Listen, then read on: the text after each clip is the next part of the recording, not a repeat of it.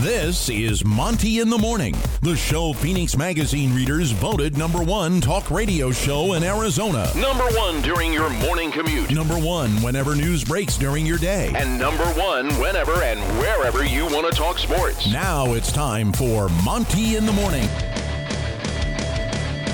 Hi, how are you? Hey, yo, man. All right, uh, good. Thanks for joining the show. Um, hi, Jake. Hi. It's good to be here on a Friday, right? Oh, no, today's Thursday. No, today's only Wednesday. April thirteenth. It's Wednesday the thirteenth. Oh, boy. Wow. twenty twenty-two. We have to today's, talk about... Today's just going to be one of those shows. I'm it, just telling it, you now. It, it is because we have to talk about things Jake likes, so that's never really enjoyable. When Kevin Durant has a good game, it's like, oh, bummer. You know, Slurp Fest is on. You know, Jake's going to be happy, which, uh, you know, it just is what it is. Yeah. How about your boy? Yeah, he put out, just like I said he would. Okay. He put out? Yeah. You know, hit big shots, you know. Love perform. Making is not something to talk about in such terms. Yeah, you put the ball in the hole. What do you uh, want? We'll talk Nets and Celtics coming up. We got to talk about the Washington football team. The Commanders. Dude, this story with Daniel Snyder is crazy. We'll talk about that. By the way, it's National Peach Cobbler Day. Mm-hmm. Um, you know, I mean, it is, it is unbelievable that... I mean, desserts are seemingly always front and center on this program. Um, yeah, I mean, little saggy here, little belly fat there, little yeah. peach cobbler on the thighs. I yep. mean, yep. yeah, what's your best dessert? The best dessert. We'll talk about that coming up.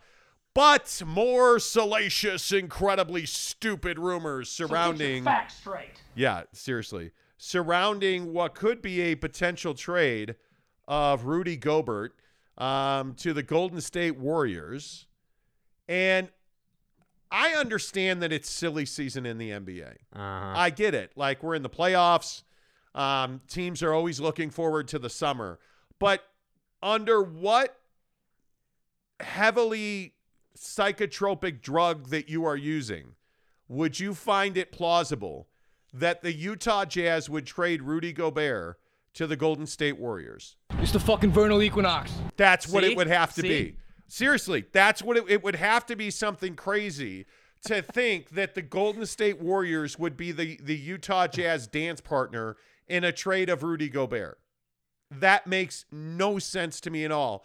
Am I crazy to think the Jazz would never make this deal? No, not only do I think they would never make a deal with the Warriors for Rudy Gobert, I don't think that they would trade him in the Western Conference. I, I don't think that that you trade a, a guy of that value um, in your conference. I think you send him out east. I, I, I think that's the most plausible um, scenario. And we've talked about this many times uh, on the show that, you know, Toronto is front and center, and there are some other teams out east that that could really be a good fit. But you got to understand, I mean, whether we're talking about, you know, uh, LeBron or or Dame or or Book or whoever it is out west, Gobert is Gobert is in that same ilk when you talk about trading him, from the sense that you're not going to trade a guy who's a defensive player of the year to a team that you're going to see a bunch of times every single year. That doesn't make a whole lot of sense. So this nonsense about, you know, well, reports are saying the Warriors would be really interested in a blockbuster deal for Rudy.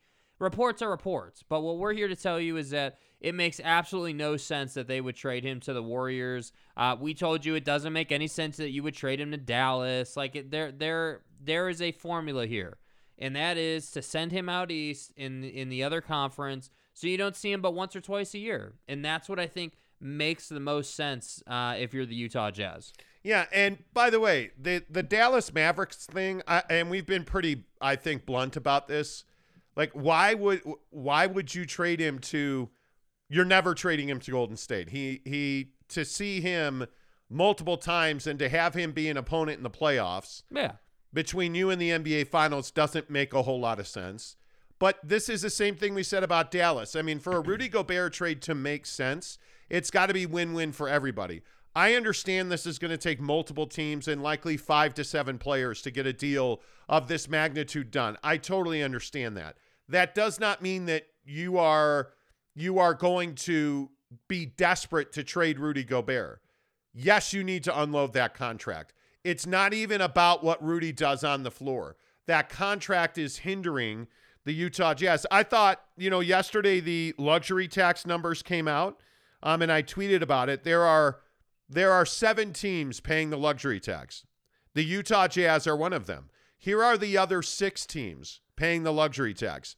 The Golden State Warriors. Okay. Good team. The Brooklyn Nets won a playoff game last night. The L A Clippers, Kawhi and Paul George. The Milwaukee Bucks, reigning N B A champions. The L A Lakers, who have three of the better players in the league, two of the best players in the league, whether they win, lose, or are hurt all the time, irrelevant. You're paying twenty million dollars in luxury tax for LeBron James, who had his arguably his best season ever, and Anthony Davis, as well as Russell Westbrook. Like, you understand why you're paying twenty million dollars there. And the sixth team is the Philadelphia seventy-sixers, who are ten million dollars in the luxury tax. And, oh, by the way, have James Harden, Joel Embiid, uh, you know, Thibault, like a bunch of dudes. They're going to compete for an Eastern Conference championship. Yeah. All of those teams, you understand why they're in the luxury tax. You can justify it. Then the Utah Jazz are eleven point one million dollars into the luxury tax.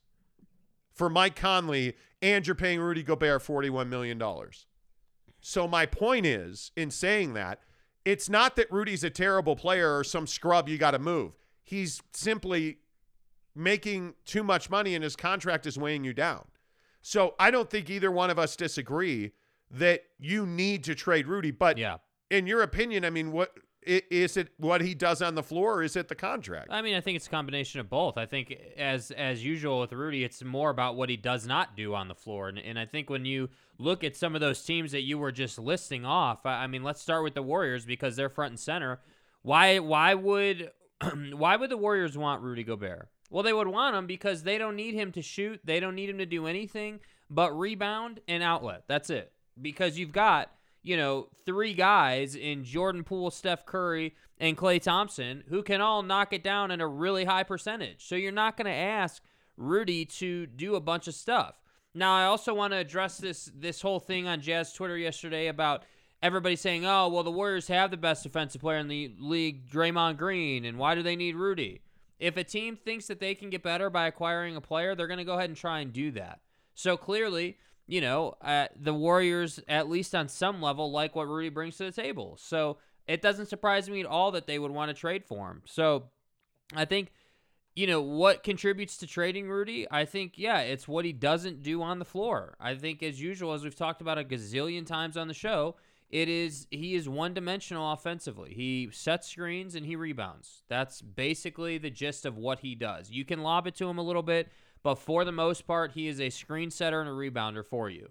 Whereas, you know, that skill set works with a team like the Warriors. It doesn't work for the Jazz, and that's why they struggle. So that's why I think it's it, it, on some level he is desired by other teams because they have the roster to maximize his skill set where the Jazz don't have that roster. So that, to me, is what contributes to teams like the Warriors wanting to trade for him. Yeah, but I, I think it's, and I don't mean to go back and say the same thing repeatedly, but I think it's important to note that Rudy Gobert is not a bad player. Yeah. Rudy Gobert is not some scrub or some P O S that you got to get off the roster just as soon as possible.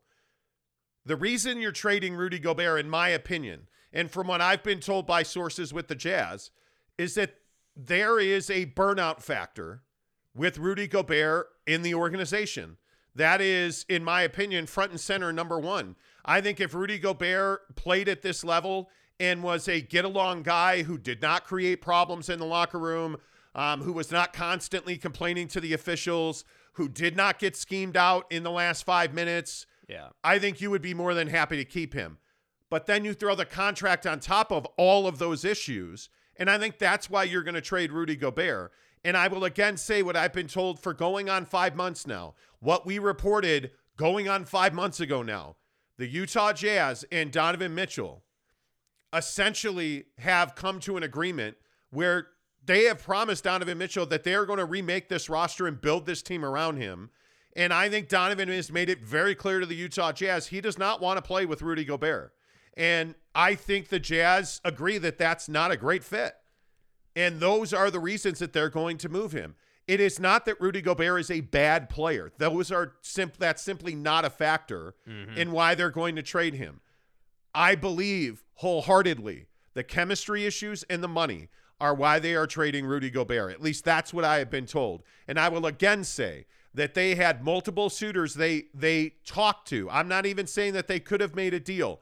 Multiple teams had conversations with the Jazz about Rudy Gobert at the deadline. The Jazz are open for business on Rudy Gobert, and my firm belief is that the, the best fit in the N B A for Rudy Gobert is the Toronto Raptors. They have players to trade. No, it will not be Scotty Barnes, because why would you do that? Yeah. But if you look at the players they have to trade, and if you can can find a third team who can bring you value in either draft capital or salary relief, that third team is what's going to put this trade over the line, because this will not be Rudy Gobert to the Toronto Raptors straight up. That's not going to happen. Yeah. The money does not work. The Raptors do not have the capital to do that. You need a third team. Um, and likely you're going to send out two other players with Rudy Gobert to make a deal work for all parties. That's what this trade's going to look like.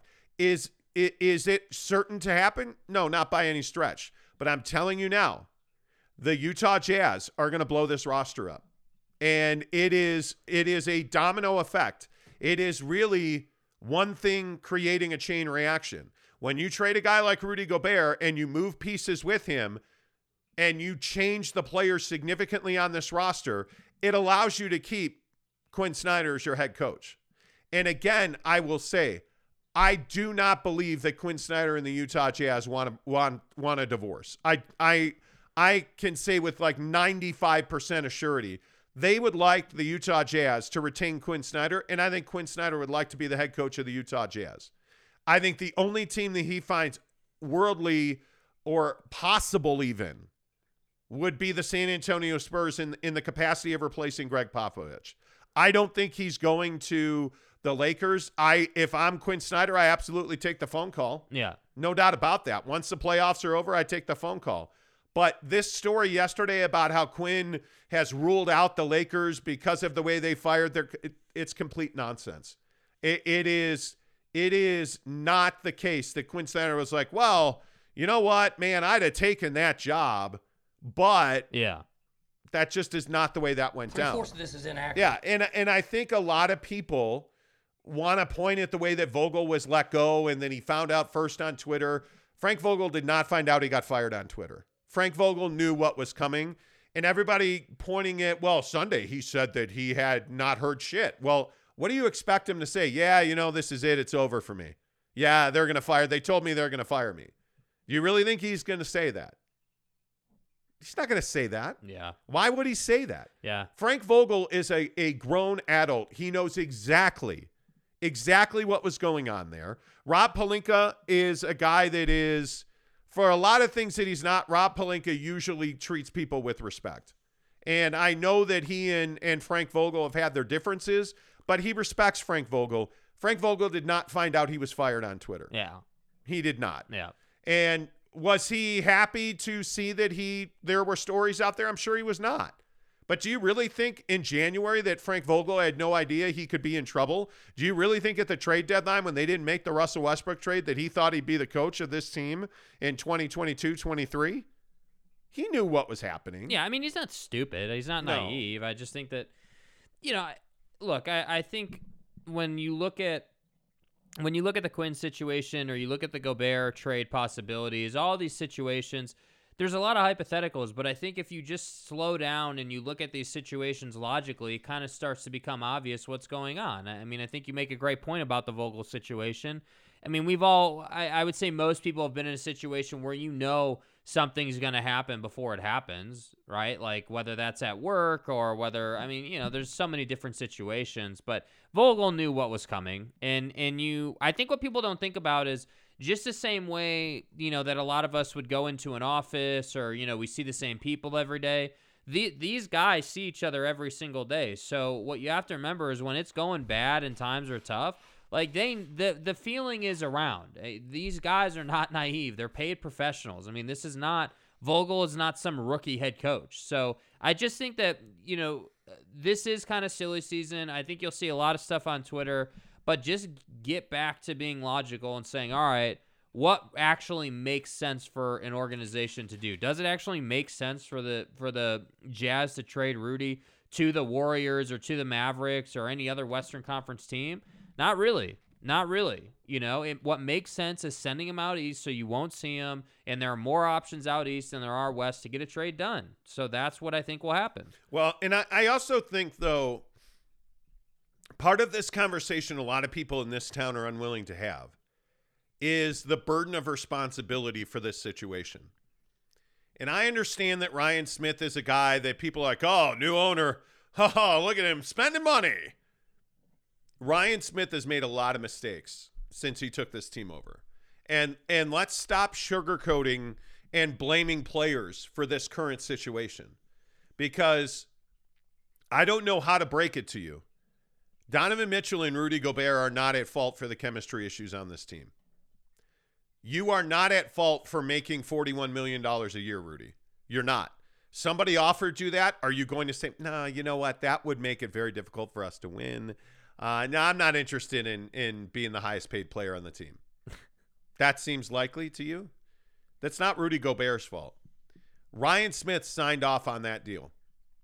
Ryan Smith signed off on the Mike Conley deal. Mm-hmm. Ryan Smith signed off on the Joe Ingles trade after he tweeted that they weren't trading Joe Ingles. Ryan Smith has overseen a stagnant development of his young players. Ryan Smith has overseen Jared Butler not getting significant minutes on this roster or on this team while he's on this roster. Yeah. Ryan Smith is the owner of this team. Every single thing that happens with this club is one hundred percent on Ryan Smith. Let's stop blaming Rudy Gobert and, and Donovan Mitchell for the ails of this team and start talking about the people that are actually responsible. And that's the bro with the checkbook. And if you are unwilling and if you don't have the balls to do what's got to be done, let's not couch this and spin and blame people who have no power to fix the situation. The players are not at fault for what's going on here. Point the finger at Dennis Lindsey instead of torching me last year when fucking Lindsey left and I said that finally Ryan Smith is making a good decision. The single best decision that Ryan Smith made was making sure that Dennis Lindsey didn't fuck this roster up any more than he already has. So let's just stop spinning and trying to say that Rudy and Donovan and this guy and the water boy and the janitor and the guy who puts the floor down, those guys are all at fault. But Ryan Smith, you know, oh my God, tech billionaire. The fault begins and ends with the owner of the team. Mm-hmm. He chose to pay the luxury tax with Mike Conley. And what did Jazz fans do when Mike Conley came back and people were like, oh my God, Mike Conley, the Messiah. Oh, that's cool. You went and bought his jersey. But when you're on your way to the old folks' home, when you drop that jersey off with Mike Conley, hopefully, and he's not on this roster, just remember who told you that was a mistake. And if you had the cojones to let Mike Conley go, you'd be in a far better position. If you had the cojones to not approve the Rudy Gobert contract, you didn't have to do that, but you did it anyways. Yeah, I don't think people realize that Ryan Smith was part of that. I think people think that that was that was uh, old regime, if you will. Well, I mean, R- Ryan approved that deal. It, yeah. it, it when that deal was written, Ryan was not the owner. When that deal was being consummated, Ryan Smith was the owner, and he signed off on that deal. Yeah. And I, look, I understand it. He had owned the team for like thirty-seven seconds, and in. Uh, Butthole Lindsey walks up to him and is like, hey, by the way, can you sign this forty-one million dollars on average year deal for Rudy Gobert? Pause, bro, pause. Chill out. But he didn't chill out, and he approved it. I don't even fault him for that. I fault him for the number is what I fault him for. The things that I point at Dennis Dennis Lindsey for, I, I mean, we, we've talked about the draft. We've talked about terrible trades. We've yeah. talked about terrible player personnel decisions. The things I fault Ryan Smith for are rubber stamping things. The things I fault Ryan Smith for are not unlike the things that I fault other new owners of, of franchises. He's a rookie owner. He's going to make mistakes. Yeah. But the thing the thing that I think you cannot do is you you cannot continue to make the same mistakes over and over again. And whether you're in in sales or you're the owner of an N B A franchise, and I've I've been living on this mantra this week because I saw it on Monday or something, Sunday night. You've got to get serious about two questions in your life. And apply this to your, your everyday life. If you're watching this show right now, apply these two questions to your life. What is it that you are doing right now that you have to stop doing in order to get to the place you want to go? So what are you doing right now that you have to stop doing that's preventing you from seeing success? That's question number one. Question number two is, what are you not doing that you need to start doing that will help you see success? And if Ryan Smith would answer those two questions bluntly, you would realize you need to stop being loyal to players simply because they wear the note on their chest and start being loyal to players who can be the foundational pieces for the first championship that this team will win. That's what you have to stop and start doing. And this team has historically been far too loyal to guys like Ennis Cantor. You've been far too loyal, far too loyal to guys like Mike Conley because you're emotional and Mike's the perfect fit for this team. Derek Favors.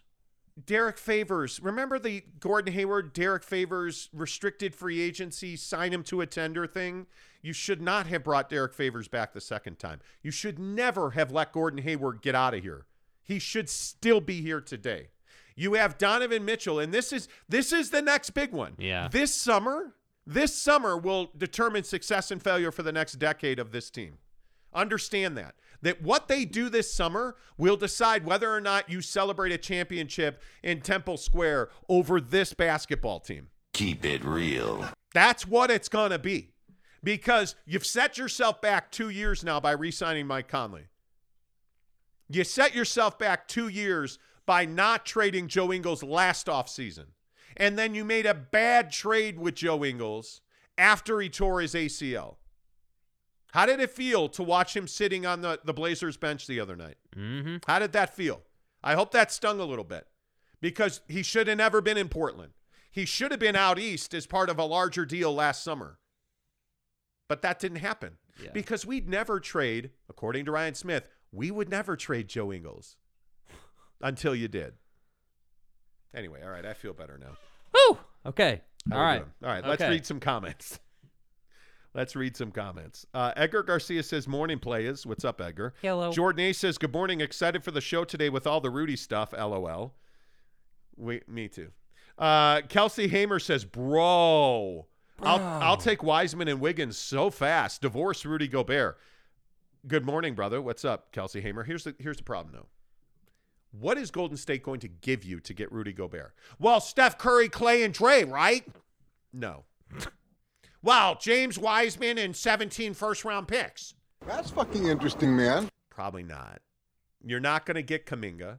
You're not probably going to get Andrew Wiggins, right? You're probably going to get... You're probably going to get one of their centers. I'd have to have Wiseman. I'd oh, that's just that's a given. But Kevon Looney excites you? Doesn't excite me. Um, I'd have to have Wiseman. I'd have to have. I mean, you're probably getting J T A. I mean, you're probably like you're probably getting pieces of that roster. Yeah. And then who's the third team? Because they can't absorb forty-one million dollars bucks a year. Yeah, and I think that people don't understand that. I, I think that that dynamic rules out a ton of teams. I don't think. I know. It rules yeah. out a ton of teams. So there, there is, and just so that we're clear on what a trade for a guy like Rudy Gobert would take, when you are when you are paying the luxury tax, you have to match that deal dollar for dollar. You cannot increase your salary even by a penny when you are paying the luxury tax.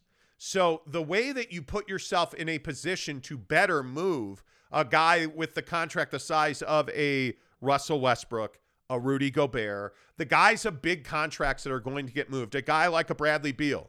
So what's the difference between Brad Beal, Brad, Brad, Mike Malone is Michael. Uh, no, I'm kidding. Bradley, yeah, Bradley Beal. All these guys that are like, don't call me Brad. Mommy wants me to be it's Bradley. It's Mitch, not Mitchell, please. Yeah, thanks. Um, it drives me crazy. But a guy like Bradley Beal, here's, and this is a really good example. Bradley Beal, the the the Wiz did not trade him. Mm-hmm. They didn't trade him because they want to try and keep him. He didn't demand a trade because he knew that this summer he'd be an unrestricted free agent. Mm-hmm. So what does that mean? Well, he's definitely going to re-sign with Washington. But don't for a second think that means he's going to play in Washington. What that means is he knows the only team that can pay him a supermax contract is the Washington Wizards. And he knows that when he signs that contract, he becomes a far more tradable player, because then you can sign him and trade him to another team. Whereas Rudy Gobert, that number, it, you are stuck on that number. You are looking at his performance versus the number that you are paying him. Yeah. Right? Bradley Beal is a dynamic, athletic, proven stud in this league. I love saying stud that way. Anyway, the point is, Rudy Gobert is a limited offensive player that his value, frankly, has plummeted. I was talking to an N B A guy that I know the other day about trading Rudy Gobert, and the first thing he said was, by the way, don't underestimate how much Rudy Gobert's value has tanked this season. Yeah. Because what have we heard about Rudy consistently? That you heard it here first on the Monty Show. Yeah. That he does not get along well with his teammates. That's a problem. He does not get along well with his teammates. That he continually complains to the officials to the point where it has hurt him and it has degraded his relationship with the officials. Yeah. That he is not accountable for his actions, specifically this defensive issue where he won't step up and put a hand up on the pick and roll. So you get wide open threes. So you're giving up wide open threes to guys like Klay Thompson, Jordan Poole. Can those guys shoot the three? Or and it's it's frustrating his teammates. So you're hearing all this negative, and oh, by the way, what's the loudest negative? Well, he's making over two hundred million dollars in guaranteed money, averaging forty-one million dollars a year. So what does that do to his trade value? Yeah. It makes it harder to trade the player. And so when you get into situations like Bradley Beal, Bradley Beal is a, is a minted superstar in this league that nine out of ten teams would have no problem paying supermax money to. Yeah. How many people are wanting to pay Rudy Gobert supermax money? And that's the thing. I mean, nobody in the N B A is going to hesitate to pay big boy money for a player that has that skill set, for a player that can live up to it. And that's why I say, for all the people who are like, oh, well, you just hate Rudy Gobert, I'm here to tell you I don't hate Rudy Gobert. In fact, I'm very indifferent on Rudy Gobert uh, when I compare him to other players. I'm just simply telling you, look at the guy's skill set. It's not an opinion, what he does. It's facts every single night. Everybody sees it. It's not like I'm making this up. Yeah. The guy is a limited offensive player. And everyone, I, I'm tired of the stat. I'm I'm really tired of the stat that says, oh, well, you know, he's he's leading the league in field goal percentage. No, no, no, no, no, no. No, the dude. Best one about Rudy Gobert, the best oh. stat is, well, those uh, screen assists that Rudy brings to the table Jesus. every night. I mean, the screen assists. I'm not. I, it's like, dude, the what? The screen like, assists. What you're the hang- fuck does one thing you're hanging have to on do with the other? To screen assists to value him at forty-one million dollars a year. That's the level you're willing to go to, instead of just simply saying, "Hey, yeah, you know, we made a mistake on this one. We overpaid him. It is what it is." Screen assists. Here are some values on the Golden State Warriors. Steph Curry's making forty-five million dollars a year. Okay, right there. Anybody sweating that deal? Nope. Happy to do it, right? He's got two hundred sixty-one million dollars remaining in guaranteed. And money. Nobody cares. It's per- I mean, it's fine. Klay Thompson's making thirty-eight million dollars with one hundred twenty-one remaining. Nobody cares. That's fine. Andrew Wiggins is making thirty-one point five million dollars a year. He's only got sixty-five guaranteed. That's a problem, because he has not lived up to it. Everybody says, oh, he's gotten better, he's gotten better, he's gotten better. Okay, he may have gotten better, but there were a lot of questions as to how he got into the All-Star game.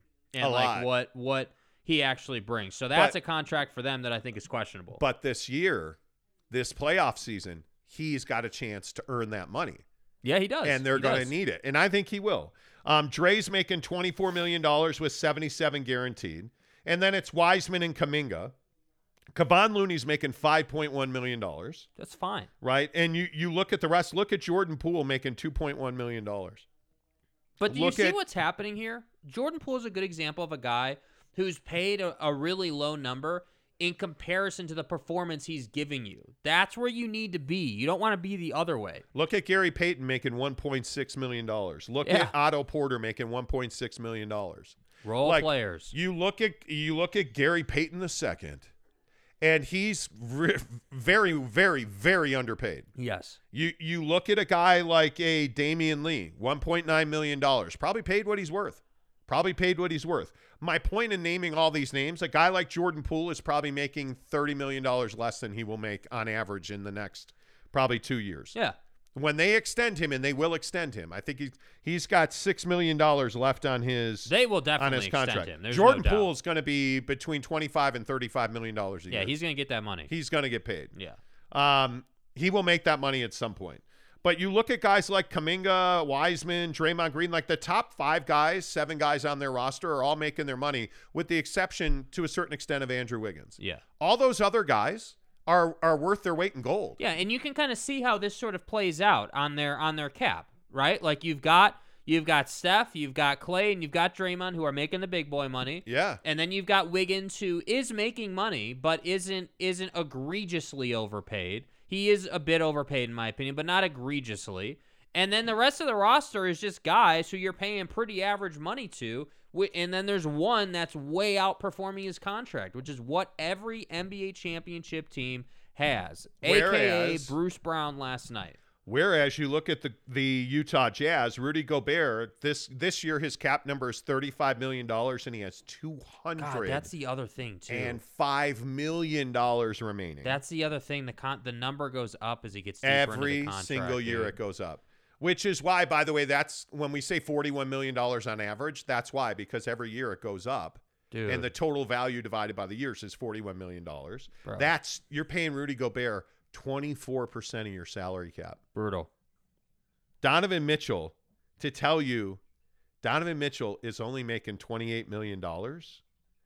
And it is, it's crazy money. Like twenty-eight for Donovan seems pretty reasonable. Yeah, that he's, seems, he's got one hundred sixty-three million dollars remaining. Nobody cares about that. Yeah, that deal. Seems pretty correct. Mike Conley. Mike Conley's number is twenty-one million dollars this year. He's got sixty-eight million dollars in cash remaining. See, the Mike Conley deal to me is a is a bit different of a conversation. Man. That's not so like on a surface level, when you hear the name Mike Conley, you're like, all right, yeah. You know, twenty a year, that seems that seems reasonable. But for what you got out of him in recent years and where he's at now, you would have loved to have been a fifteen to sixteen. But again, he's slightly overpaid, and we see this with many teams. Oh, I just look at his money too.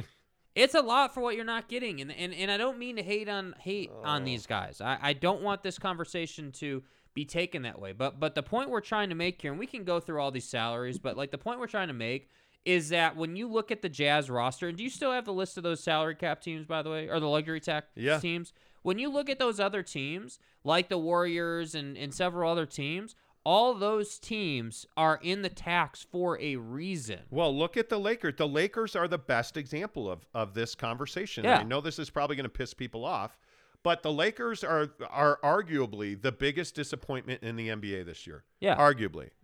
And if you look at their salary cap numbers, right, they're paying the luxury tax at twenty million dollars this year. Russell Westbrook is their highest paid player. At forty-four million dollars, he's twenty-eight percent of their cap. He's got ninety-one million dollars left on that And that deal. Feels like you're overpaying him by a lot. Right? LeBron James, forty-one point one million dollars. Anthony Davis, uh, thirty-five million dollars and one hundred fifty-seven guaranteed. You would never say two words about LeBron and Anthony's contracts. Yeah. Le- like, you don't care about their deals. It's Russell Westbrook that's killing you. It's it's that you owe Talon Horton Tucker thirty million dollars and he hasn't really contributed for you as as you would hope. um, that you're getting more um, out of a guy in, in I don't know, Austin Reeves, who's making nine hundred twenty-five thousand dollars, right? My point is the Lakers, you understand why they why they went and got Russell Westbrook. When they made that trade, nobody questioned that, right? Like, you understood it. You talked about his dysfunction, all that. But you understood why they why they were doing that. I look at the Brooklyn Nets. You want, and everybody says, well, Rudy's untradeable. Was James Harden untradeable? That's what everybody said. James is not untradeable.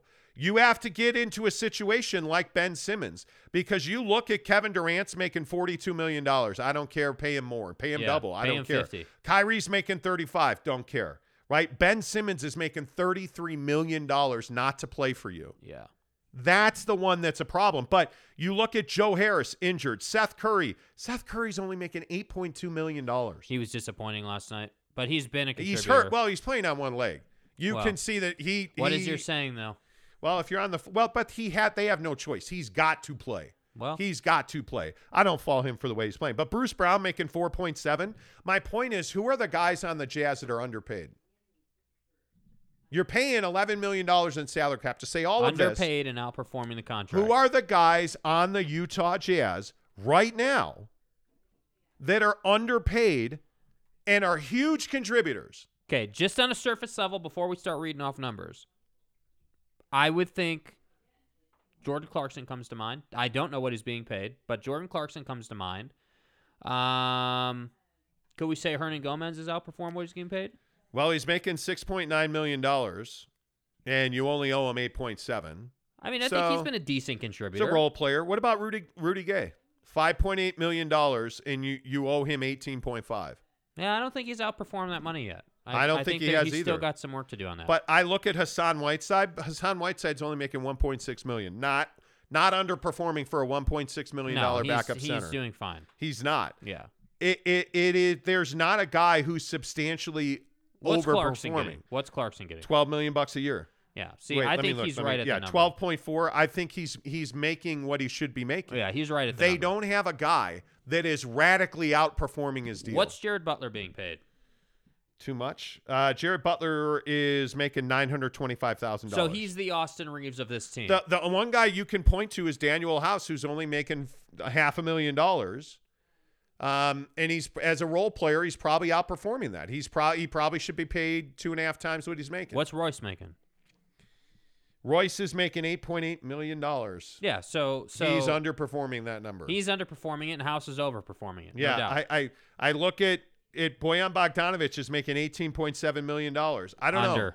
Under. You think he's under, under? I think he's underperforming that. Dude, if Mike's getting twenty, Mike's making twenty-one million dollars. That's the one that's killing you right now. Yeah, if Mike's making twenty, you know, and I'd have to look at his numbers to see what he's averaging for the season, but I but I think that yeah, I just think that the again, we come we always come back to the same thing. And I and I know it's probably repetitive for the listener, but we always get back to, hey, this roster is screwed, man. The roster just is not built in the correct way.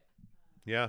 Uh, Asler two K says we trade two first round picks and three players in Corver, Crowder, and Allen just to get Mike Conley, and you're trading Mike with three guys just to get Peyton and Hardaway Junior My, uh, who's who's talking about trading Mike Conley?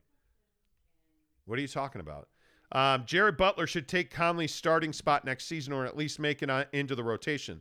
What you need from Jared Butler is development, and the only way guys like him develop is, one, he's got to have personally, he's got to be willing to invest his money in, in personal development. He's got to improve his skill set. He's got to improve his footwork. He's got to improve his hand speed. He's got to, because he's playing at the same speed that he was in college, and that gets you over in the G League, and that doesn't get you over in the N B A.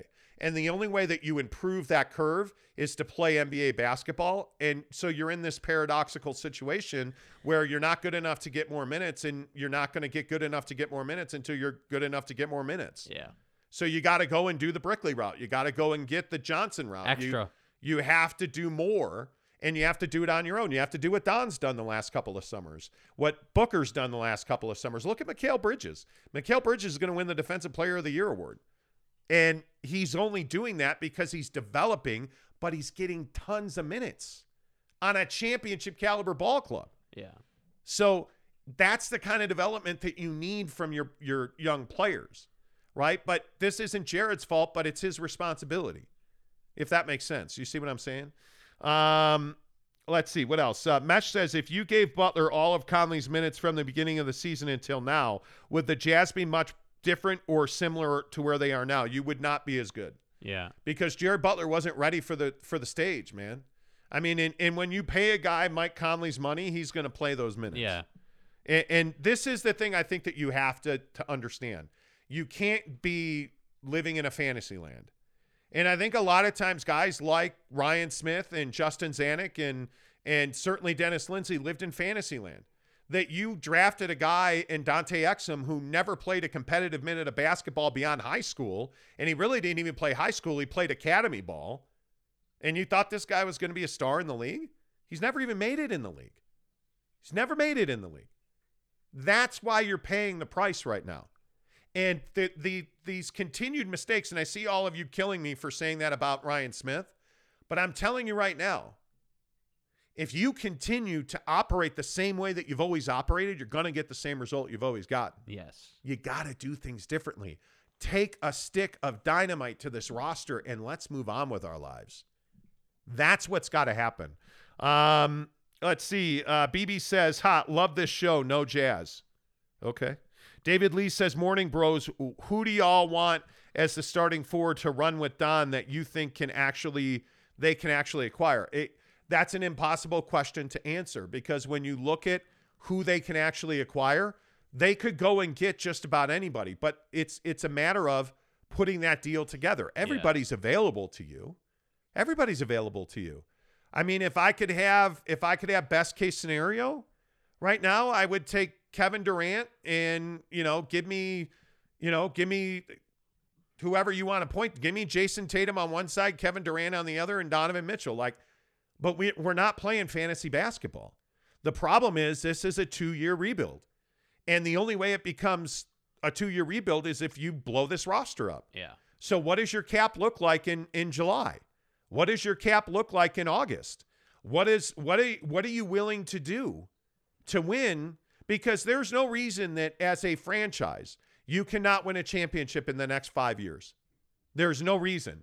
Your incompetence or your unwillingness to be uncomfortable and make difficult decisions and be married to players who frankly are not, who are not marriage material. Yeah. That's what's going to prevent you from winning a championship. So we can sit here and we can throw fantasy basketball talk around, but we don't do that on this show. You don't guess and, and, and you, you don't wonder and make up shit about what players say and do. And that's not how you, how you do this. Yes. What you do is, is you talk about your issues currently and what it's going to take to fix that. Their issues currently are they lack an, they incredibly lack in athletic ability. And you simply are too one-dimensional offensively. It's that simple. You cannot score in the last seven to ten minutes of a game. You can't score at the level that other teams like the Clippers, the Suns, the Grizzlies. Um, Your main competitors. I look at the way Kevin Durant won that game last night, and the Brooklyn Nets did not win that game. Yeah. Kevin Durant won that game because he shoots over guys. He is a uh, an elite mid-range player, which you simply must have. And you must have multiple elite mid-range players to even contend in this league. The Jazz don't have a elite mid-range player. Yeah. They don't. So you need to get more athletic. You need to get more diverse. And you need to get your financial house in order. And so in July, August, September, let's talk about who we could add. But until then, let's not do that. With all due respect, I just, I, that to me, it doesn't make sense. Neville ninety-three says, guys, guys, good morning. And Jake, we'll be waiting for your video at, at the Red Rocks. Hey, guys. Yeah, no, uh, it's coming out this weekend. Yeah, Jake's got a video done already. Morning, fellas. How about them Angels, Jeff Johnson says. Show hey. Uh, Brandon Whiteside says, playoffs are still happening. No one, including the Suns, have won this year. Jazz look like they're getting out of the first round. We don't know if the Suns will even get out of the first round. So wait, it looks like the Utah Jazz are getting out of the first round, but we don't know if the Phoenix Suns will get out of the first round. We get it. we get it. That what I you you may need to clarify that. Uh, Eric Tavera says, I see Gobert may be traded to the West. Mavs and Golden State are not that unlikely. It's highly unlikely. Yeah. See, this is what I mean. Highly this unlikely. This is what I mean. Everybody reads the reports and they're like, oh, well, well, they're saying that the, the, the Warriors are really interested. Dude, they're not trading Buddy to the Warriors. Well, in the what the report said is that players on the Golden State Warriors would would not hesitate to add Rudy Gobert. But that doesn't mean that that's going to happen, that mean? dude. Like, I, what is it? What does that mean? Yeah. It is highly unlikely. I mean, I would put it at ninety-nine percent not going to happen. It's definitely not, not. going to be the Mavericks. You I can think, count on and that. And if there's a Western Conference team that Rudy Gobert could potentially end up with, I would think it would be the Sacramento Kings. I don't see it being a, a contender already, but the Kings and the Jazz have a good working relationship. They almost had a Harrison Barnes deal done. Um, I wish that's another trade I, I am glad they did not make, by the way. But the Jazz and the Kings have a working relationship. They they talked often this past season. And if there was a Western Conference team that I think, because I think there is incredible disappointment at how this season went in Sacramento. I think the Tyrese Halliburton trade was a disaster. It was an abject failure. Yeah. And that they didn't even get close to making the playoffs. And that you are now married to De'Aaron Fox is a huge problem. And you look at that Sabonis deal, you look at, I mean, what they did did not work. And I don't know that it works into the future. But if there were a Western Conference team that the Jazz have a working relationship with that potentially they could make a deal with, I would say it's the Sacramento Kings. But I don't see him winding up in, in even Portland. I don't see him winding up with either L A club. Um, I, I just don't see that happening. Like yeah. there, there's not a plausible scenario. It just doesn't make sense, dude. Yeah. It, it's when, not logical. Especially when you have multiple teams out East who have expressed interest and that you have, you have had conversations with. I mean, the, the groundwork for this trade is already laid. I hope you understand that. The relationships are already in place that will make a Rudy Gobert trade happen. Yeah. So if, if I had to guess right now, I mean, I think it's Toronto.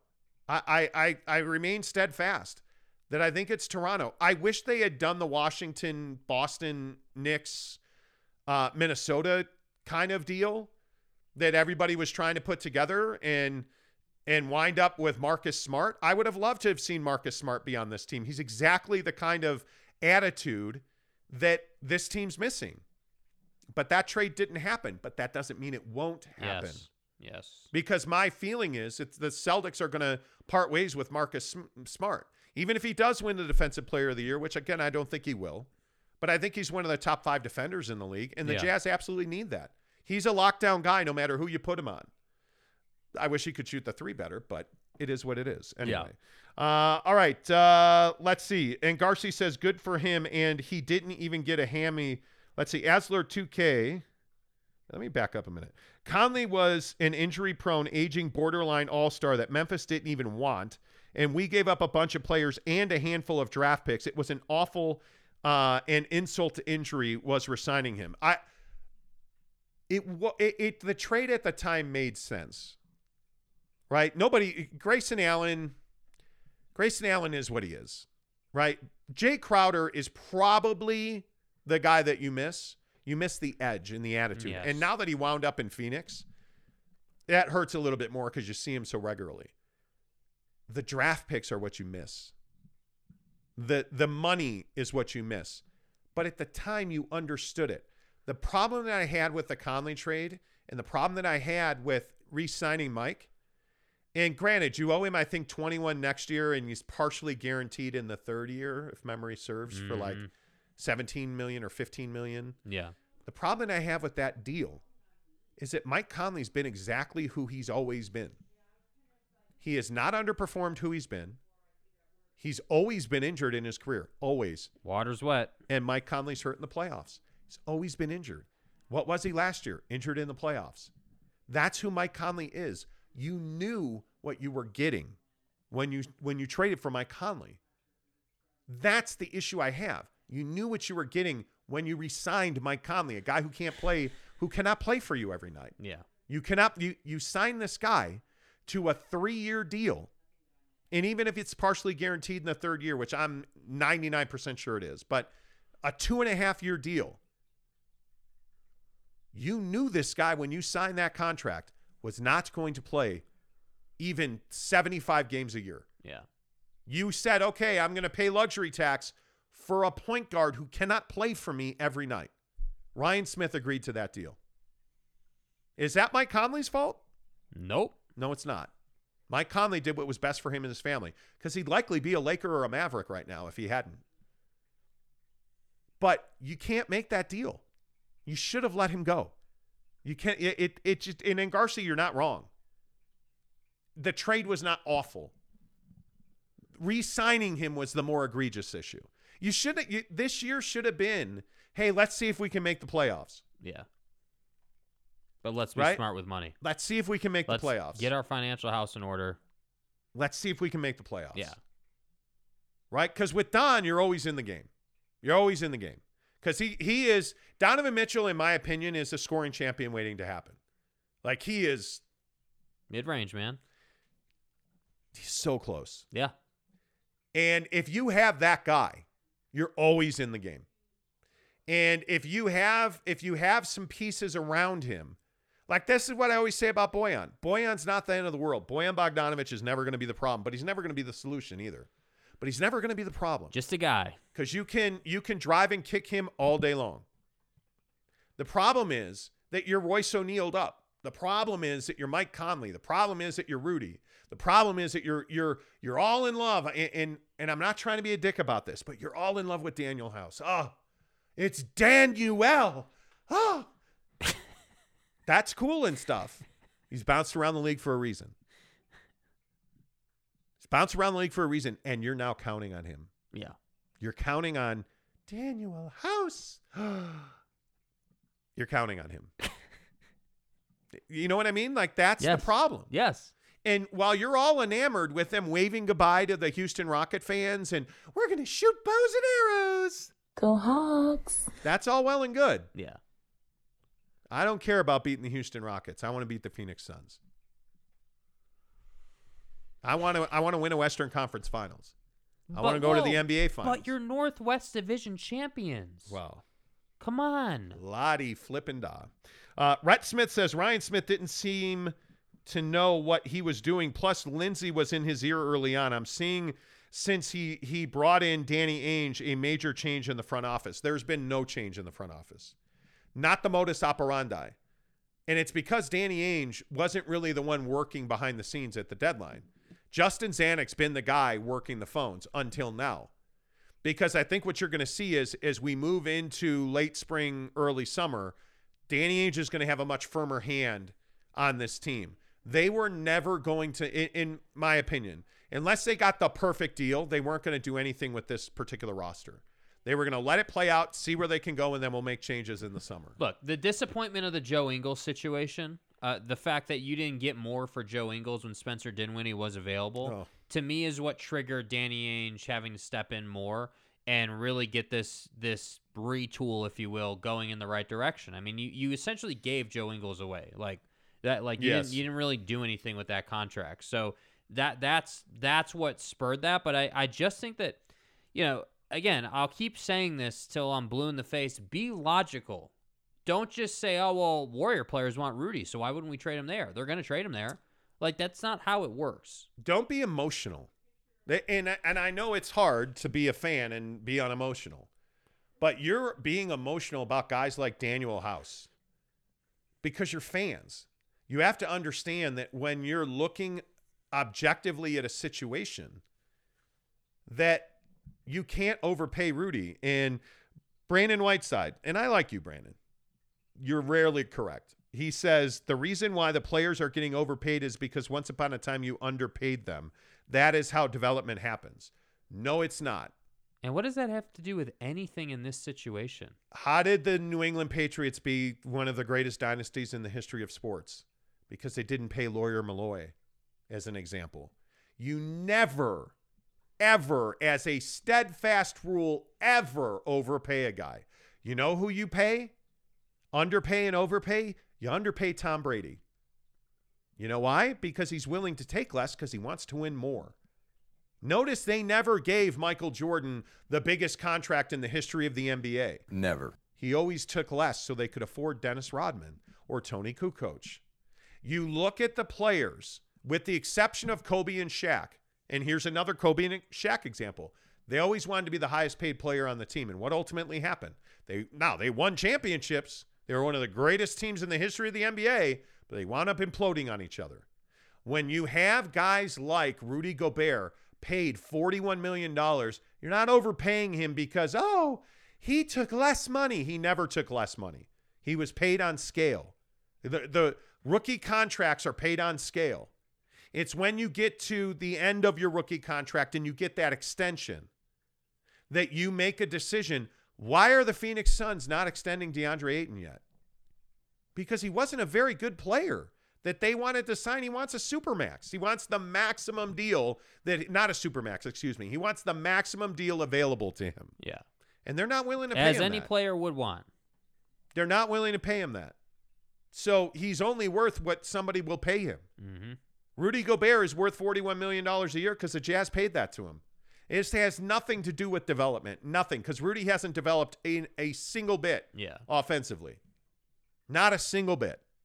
So you paid him forty-one million dollars because you're not good at basketballing. That's yeah. why you paid him forty-one million dollars. That I mean, that's just as simple as it is. Go back to the the the infamous argument I had in December or whenever infamous. It was about Rudy Gobert, what I said about Rudy Gobert and, and Enes Kanter. Everyone's like, you said to keep Enes Kanter. No, asshole, I did not. And I retweeted it.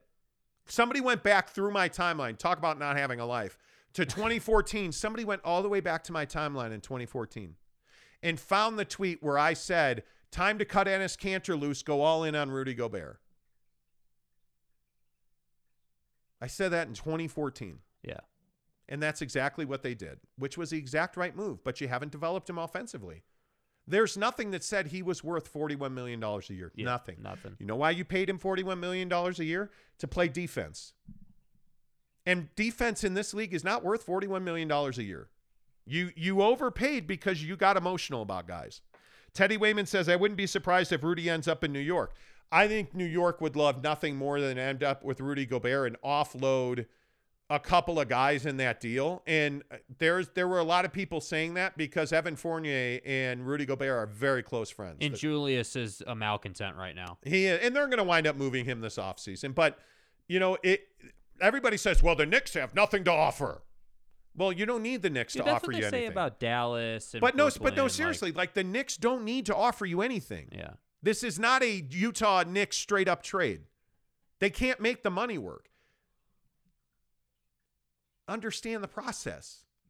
Understand the process, right? Yeah. It's, to me, Julius Randle has value in this league. R J Barrett has value in this league. Um, if you look around and you see how that roster's built, uh, you see how Washington is built, um, Montrezl Harrell has tremendous value around the league. They could have had. How much better is this Utah Jazz team if Montrezl Harrell and Spencer Dinwiddie are on the roster? Very improved. How much better are the Utah Jazz with Harrell and Dinwiddie on the roster right now? You're you're a you're a Western Conference Finals contender at that point. Yeah. Because you can play Trez at the power forward. You can play him at the center. We no longer have to worry about Hassan Whiteside moping and mm-hmm. What if that deal had, what if that in some shape, way, shape, or form had happened? Even if it was just Spencer Dinwiddie, you traded Bojan Bogdanović and brought in Spencer Dinwiddie in some form or fashion with other parts and pieces, whatever. And you essentially swapped Bojan Bogdanović on the way out, Spencer Dinwiddie on the way in. Every day, twice on Sunday. You're contending for like winning a second round series now, but they didn't do that. And now, guess what? Spencer Dinwiddie is the number one option in Dallas because Luka's got a calf strain and there's no timetable for his return. Listen, if you think that he can't put up forty, you got another thing coming because he can. He's shown it many times. Yeah. Rudy did not get that full max that he was eligible for to get to get plus looks like there are a bunch of teams that want him. So it seems like he is where he needs to be or the rumors wouldn't be out there. Guy, no, we're talking about Rudy Gobert. Ru- There's a bunch of teams out there that want Rudy Gobert. You hear that silence? Because that's just simply not the case. He fits in like three places. What do you, like, this is what I don't understand, Brandon. You you say, okay, let me reread this comment from Brandon Whitesides. Rudy did not get the full max that he was eligible to get. Who cares? He's making forty-one million dollars and you owe him two hundred five in cash. If that wasn't enough. Who cares what he was eligible for? Who cares? Who cares? He's making forty-one million dollars on average, not to score the ball. To the, his, what is, it makes my head hurt, man. His highest best offensive use is as a rebounder, and he is elite. He's by far the best rebounder in the N B A. But why is that? Because this team shoots an inordinate amount of threes. It vexes me. So he's a great rebounder on a team that misses a hell of a lot of shots. Terribly vexed. Now, thankfully, they make a lot of threes, too. Percentages. They make a lot of threes. You want to win games? forty percent is a minimum. forty percent and twenty-threes made. It's it's a it's a minimum. And this is why twenty. I say, what do I say about Bojan Bogdanović on this show? Guys got to score twenty points a game for them to win. Yeah. I mean, Bogey's got twenty. You make twenty-threes as a team and you shoot forty percent from three. You're going to win the ball game. But it's so rare that they do that anymore. Why are the rumors out there? Because several teams want him. Well, no, the rumors are out there. Like, do you really think Golden State? It's like, man, if we could get Rudy Gobert. No, they're not. They're not. They're not. They have Draymond Green and Kevon Looney, who's the perfect backup center. He says nothing. He does his job. And then he goes and sits on the bench.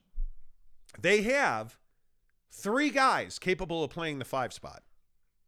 Like, why do, they, do you really think they're out? You really think they want to give up James Wiseman for Rudy Gobert? No. No.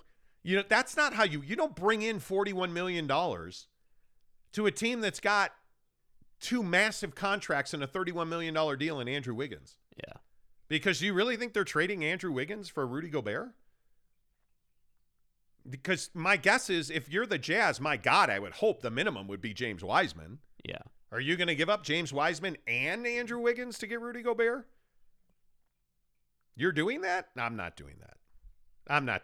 That's crazy talk. That is crazy talk. Rudy Gobert can't guard the pick and roll. The Warriors want nothing to do with Gobert. That's, well, the other problem is I don't know that he makes them better defensively. That's the question. Yeah. In, everybody assumes that Rudy is this elite defender no matter where he plays.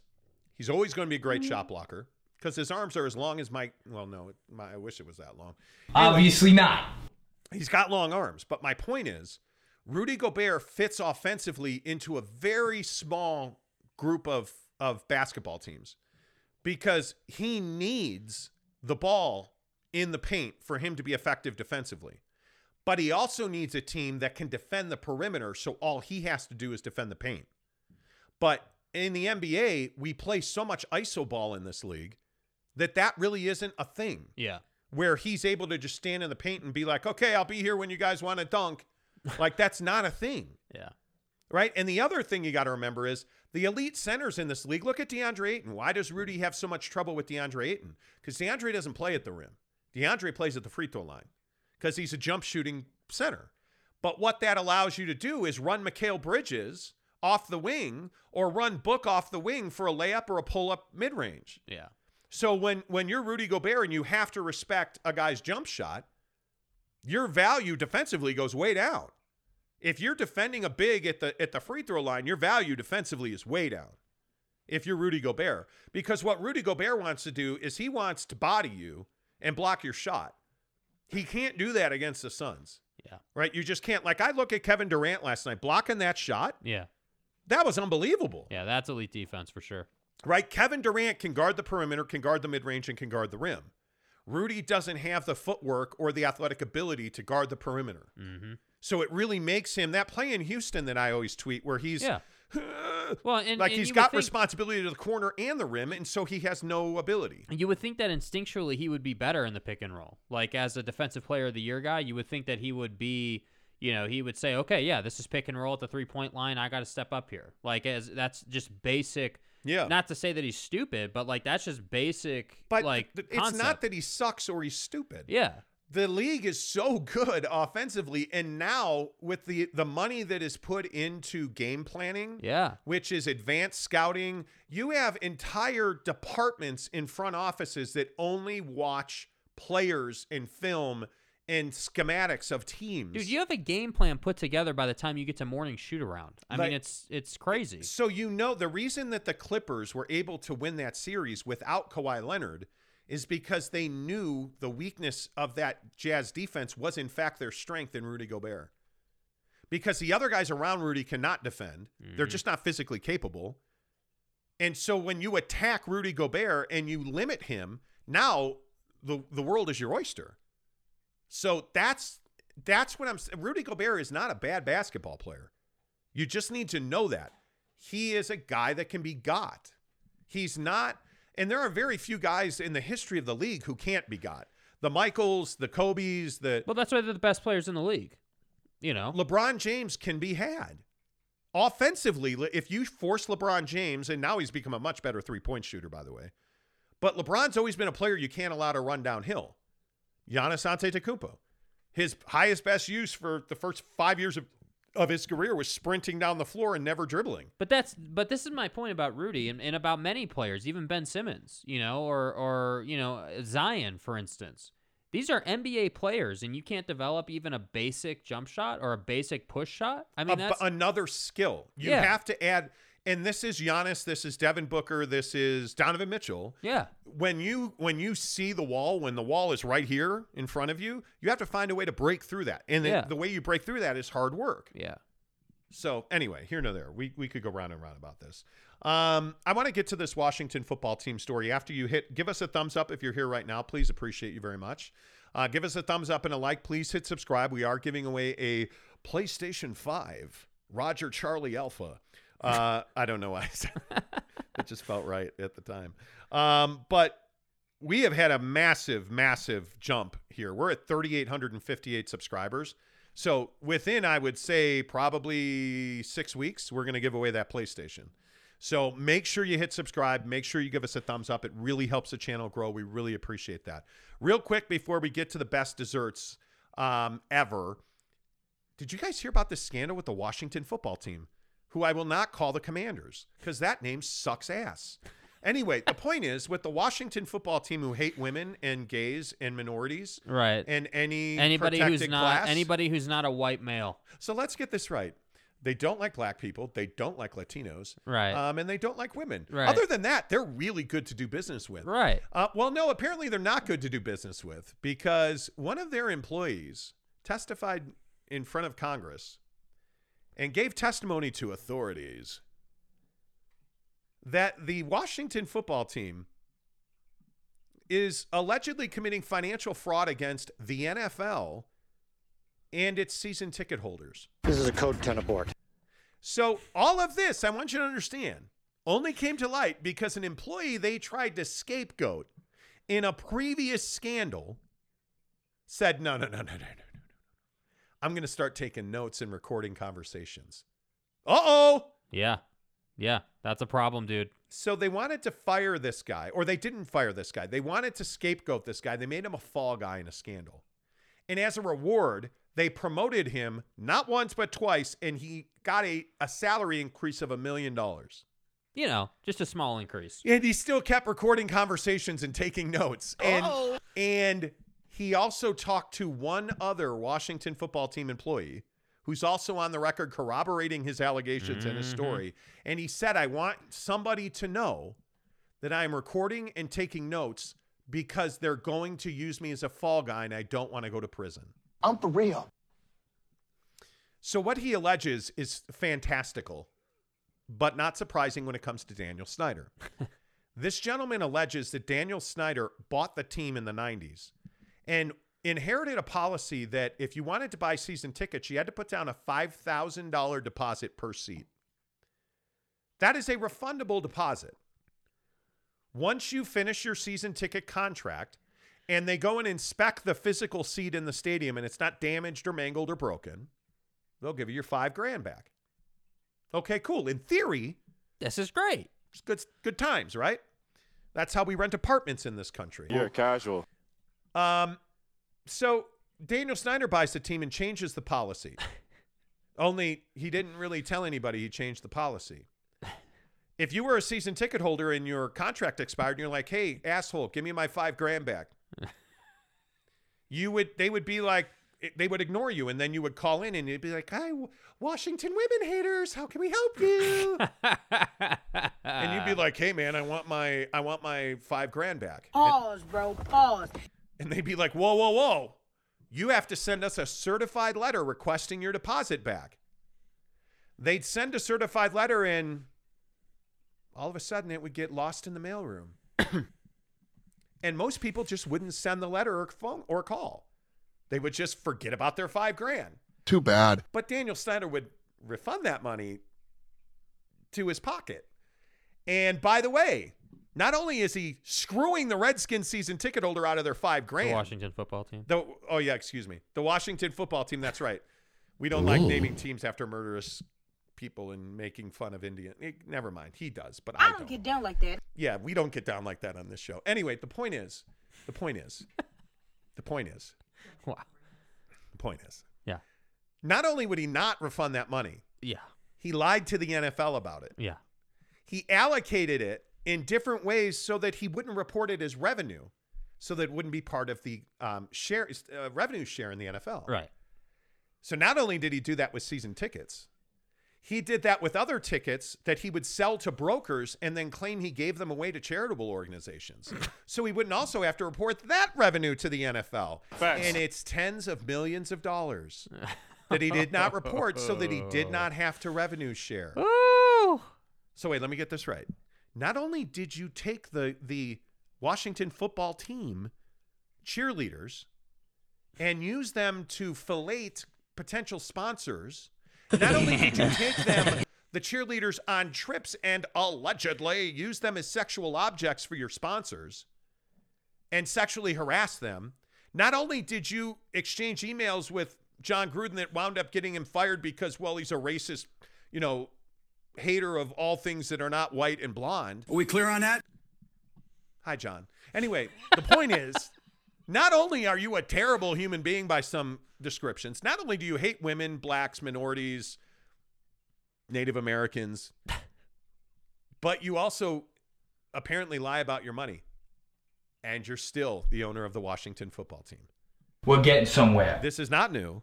This is not surprising. This is who this dude is. No, this is who the N F L is. This and is who the league is. The only reason we know about this is because Congress and district attorneys have said, if you don't take action on this dude, we're going to take action on you.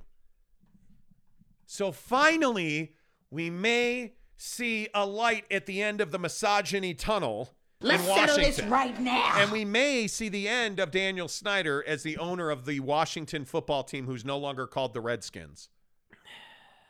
This guy, I hate this guy. Yeah. I this is the rich white guy who wants to oppress guys like Colin Kaepernick. He's just a hack. Who enjoys oppressing women, who enjoys oppressing minorities, in yes. my opinion. Yes. That's what this is. And and it's been known for what, a decade that he's that it's their shady organization. I this the, the, it's amazing to me. And the N F L has gotten away with this forever. Yeah. They have been the league of domestic violence. They have been the league of suicide. They have been the league of Junior Seau taking a sawed-off shotgun to his chest. They have been the league of Dave Duerson killing himself with a shotgun under his chin. And then they lied about what football does to your brain, and they withheld money. And they're and one they of, blackballed Colin Kaepernick. One of their greatest players on the offensive line in the history of the world was homeless, and nobody cared. And they hate women and blacks and minorities. And yeah. Yeah. we still watch their teams and we still watch their games and we subscribe to the Sunday ticket. And I'm as guilty as anybody. I'm a Chicago Bear loving M F-er. And we allow this to happen because every time, and I'll just keep saying this, and this is the same thing in the N F L and Major League Baseball. You're all guilty as baseball fans. You're all guilty of supporting steroids in, in the nineties. You are. There is no, I will never forget when Mark McGwire hit a home run to become the all-time home run king. And Missus Monty may remember this. We were in the city of Tahunga I'm in sorry. a white Jeep Wrangler driving down the two ten freeway, listening to that game on the radio when that happened. We were not married yet. We were just living in sin, pounding box, and listening to baseball on the radio.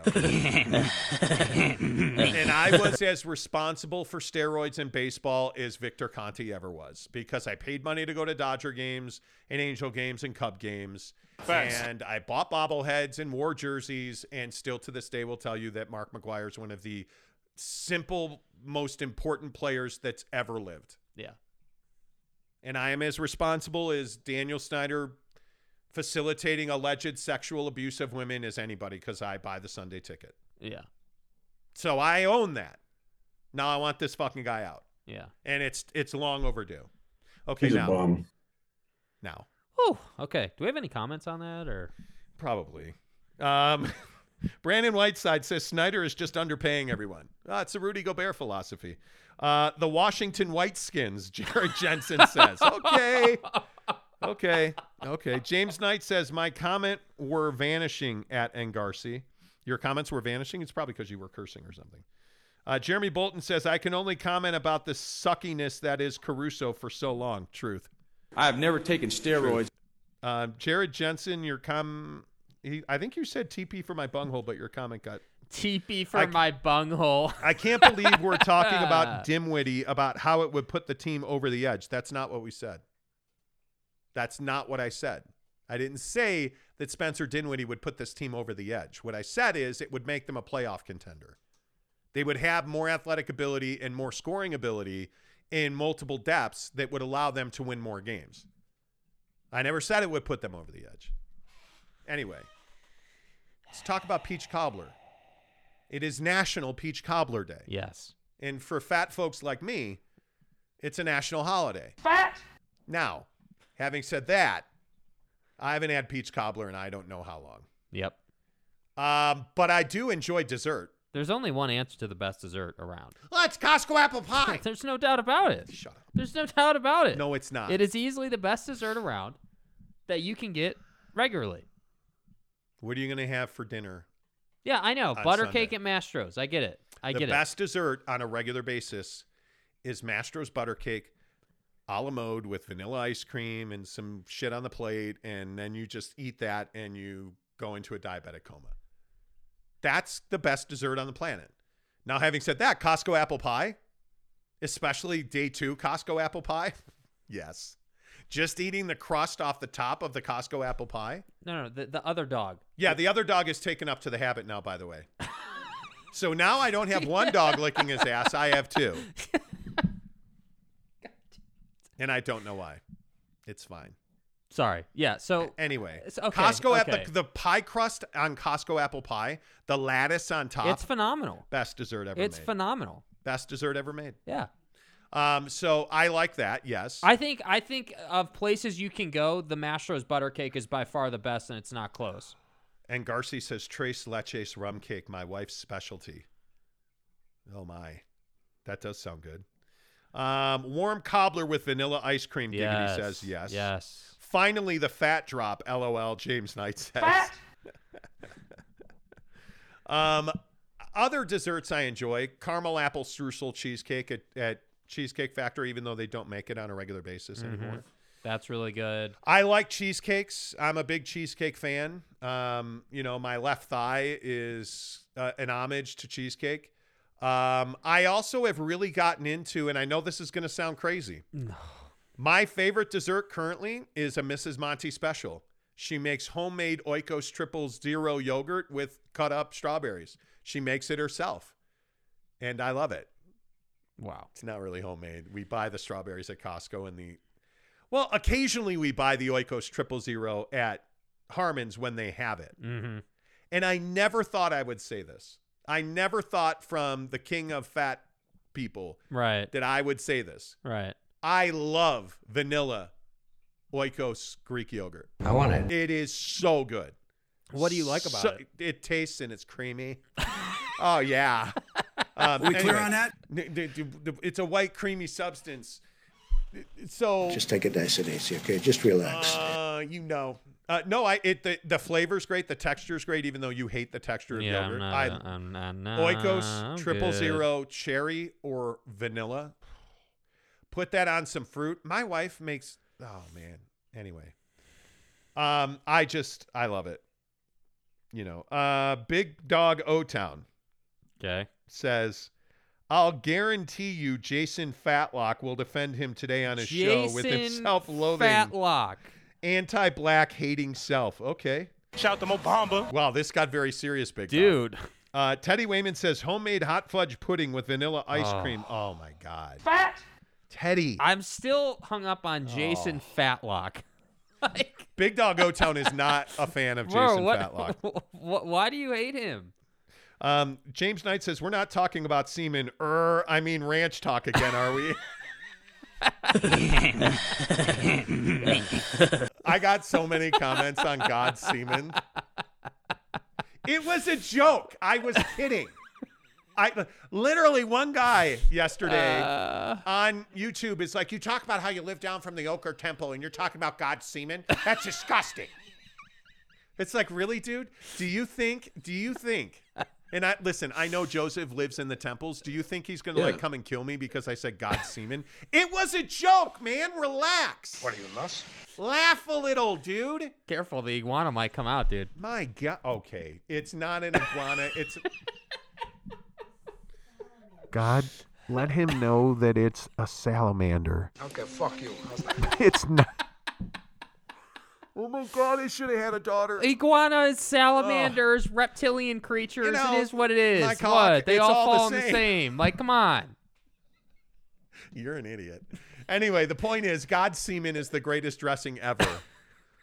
As far as the best desserts go, um, I think if I had to pick one, Costco apple pie would be right there. Yeah, dude. Come on. It'd be. I Come can't. On. What's another dessert? I'm a huge cake fan. When mm-hmm. my wife actually is not lazy and she actually, you know, cooks, which is like every day. She makes me breakfast and dinner every day. Wow, uh, Dad. Wow. Yeah, wow, Dad. Wow. Um, she makes incredible cake. Like, really good. Her Super Bowl cakes that she never makes anymore. She used to make me blueberry pie. She never does. Um, her blueberry pie was really good. Like, I, it's tough to beat a good berry pie. Yes, it is. Like, really homemade cherry pie. Tough to beat. My God. Tough to beat. My God. Tough to beat. Um, I've gotten away from ice cream, though. Like, I used to like Ben and Jerry's. But it anymore, like when I eat ice cream, I just feel like ass. Like it just does not sit well in my stomach. Yeah. You know, like it, it, I, so I don't like eating ice cream that much anymore. A Fat Boy ice cream sandwich that's not freezer burned. Um, like when you can eat the chocolate sandwich See, part okay, of it. Okay, we got to talk about this. We got to talk about this. What? So you eat, you eat the, the chocolate, you know, whatever we want to call that portion of the ice cream sandwich, the cookie part of the ice cream sandwich.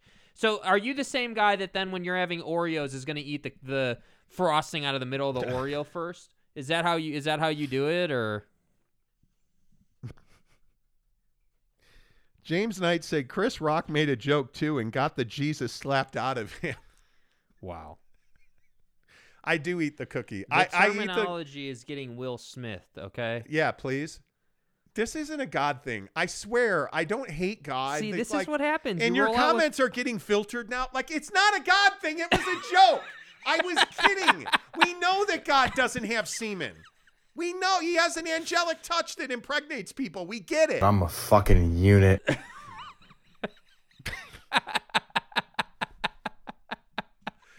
Whatever. Bro. Whatever. I, what are people saying about this? I, I need don't to know because like two people got their comments filtered. And yesterday, the asshole on YouTube is like, hey, when did this shit turn into C N N? It's too bad I can't listen to great sports talk because now I have to block you guys. All right, blow me. I, it, it, God bless. It was one comment. It was one comment about God's semen.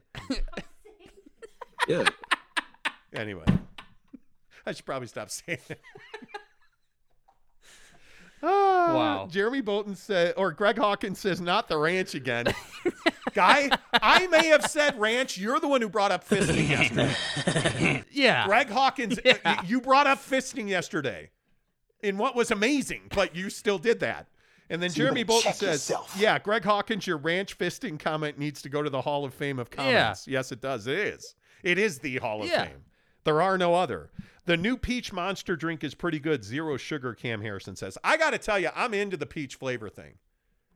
I like pe- peach like, is good. My wife drinks a peach um, amino drink every day, like an energy drink, and just she opens the can, and you know it's like that, and then it like sprays out some mist. Speaking whoa, of God's whoa, semen, whoa. that mist that comes out of the, the peach can, my God. Anyway, I'm going to hell if there is. A, my wife claims there's no hell. Uh, James Knight, um, I already read that. Um, Jared Jensen says apple pie with some schnitzel sauce. I don't know what that I is. I don't want to know what schnitzel sauce is, please. Um, is that like poutine? Putin's poutine? No. I'm not. No. I'm no. No, we're not. Dude, don't. Cincinnati. Yeah, I don't want to get poisoned on my door handle. Uh, my favorite dessert is more like a scotch or an espresso, James or Greg Hawkins says. My wife loves a good cappuccino. Yes. I don't drink coffee. I think it is Satan's semen. Um, okay. But it just flowed. It just flowed. Literally, huh? Yeah, Satan's semen. Yeah. Flowed. Uh, I don't like I don't like coffee. I'm not a coffee drinker, but man, a good a good cappuccino. I can't remember. She made me drink cappuccino once. And of course, again, because, well, I like dessert, they have one of those little cookies on the plate. Mm-hmm. You can dip it in it's there. The and whole actually, point of the cappuccino. I actually like cappuccino a little bit. You know, Magic Finger Seaman and Garcia says. Who's going to be the one that changes their YouTube name to God's Seaman? Shout out to Chipotle's LOL and Garcia says. Teddy Wayman says, God's Seaman comment had me dying yesterday. Well, apparently I'm dying too because I'm going to hell now. Don't talk about B Y U and God's semen.